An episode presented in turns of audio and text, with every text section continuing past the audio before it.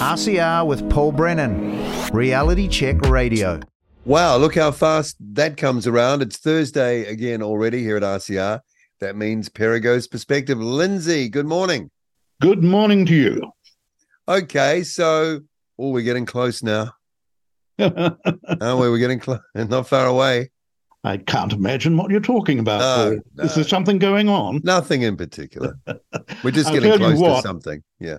There's a whole lot of emblazoning going on, and I will explain in my script this morning.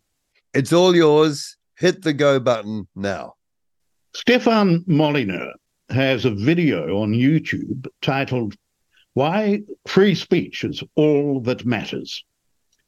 In it, he argues that all the great moral advances of civilization, such as the abolition of slavery, were made possible only by the existence of free speech and vigorous debate of the matter at hand. Without a free marketplace of competing ideas, Stefan says, we'd be locked into stagnation and tyranny. Clearly, any man who could say such things as that is a racist and a bigot who should not be allowed into New Zealand. Neither should his compatriot, Lauren Southern, who likes to tease Muslims that Allah is gay, a matter on which they are eminently unteasable. Of course, Stefan and Lauren were banned from speaking at Auckland's Bruce Mason Centre or any other council venue by then Mayor Phil Goff in 2018. The New Zealand Federation of Islam Associations wrote letters to the Immigration Minister, Minister for Ethnic Communities, and the Human Rights Commission asking for Lauren Southern to be denied entry altogether. The Federation's president said, I don't think insulting Muslims comes under free speech. In a speech at the time, I said, I hate to break it to him, but it does. Insulting Muslims does come under free speech. So does insulting Christians, or Buddhists, or Rastafarians, or libertarians, or atheists. Insults might not be the ideal mode of argument, but they are most assuredly allowed under free speech. As Salman Rushdie, himself the object of a Muslim fatwa, has put it, there's no such thing as a right not to be offended. That ought to be emblazoned across the sky.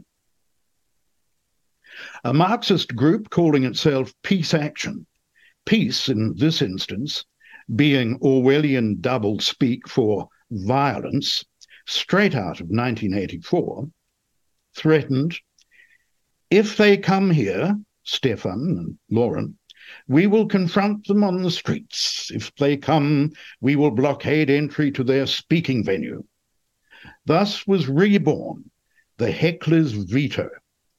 I prefer to call it the brown shirts veto. In the event, the pair, whom David Seymour called nutty as squirrel poo, while upholding their right to speak, were allowed in, spoke at a private venue, and even scored an interview on TV3, albeit hostile, of course, where they didn't seem nutty at all.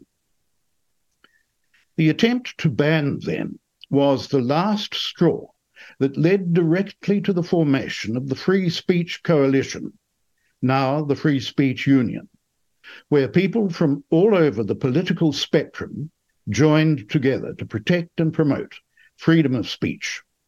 Woke fascist Phil may have done free speech lovers a favor by galvanizing us to overlook our other differences and fight for one thing we all believed in. Founding member Chris Trotter said at the time, Truth is not afraid of trigger words. Truth does not need a safe space. Truth is not a snowflake. Truth can take the heat and most certainly should not be forced to vacate the kitchen in the face of a couple of alt right populists and a politically correct mayor.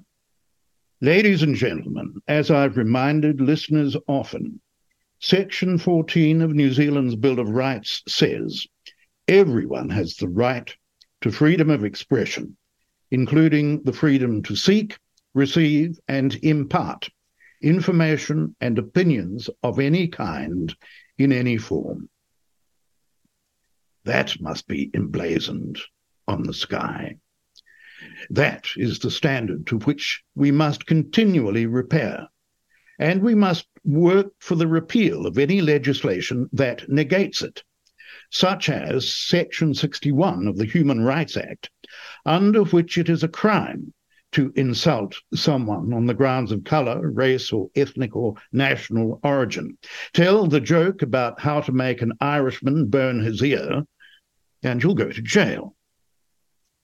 We must make sure New Zealand doesn't go the way of Britain, no longer great, no longer free, dotted with no go zones and pockets of Sharia law, where one can be jailed for one's opinions. May we instead have it also emblazoned across the sky I disagree with what you say, but defend to the death your right to say it? One good thing the regime of Jacinda Jackboot did was repeal New Zealand's antiquated blasphemy law. In doing so, Justice Minister Andrew Little noted it was an obsolete provision that has no place in a modern society which protects freedom of expression. yes, someone from that regime said that. Now, with the election imminent, the Free Speech Union has published a kind of report card on the political parties' stances on free speech. Its highest marks go to ACT.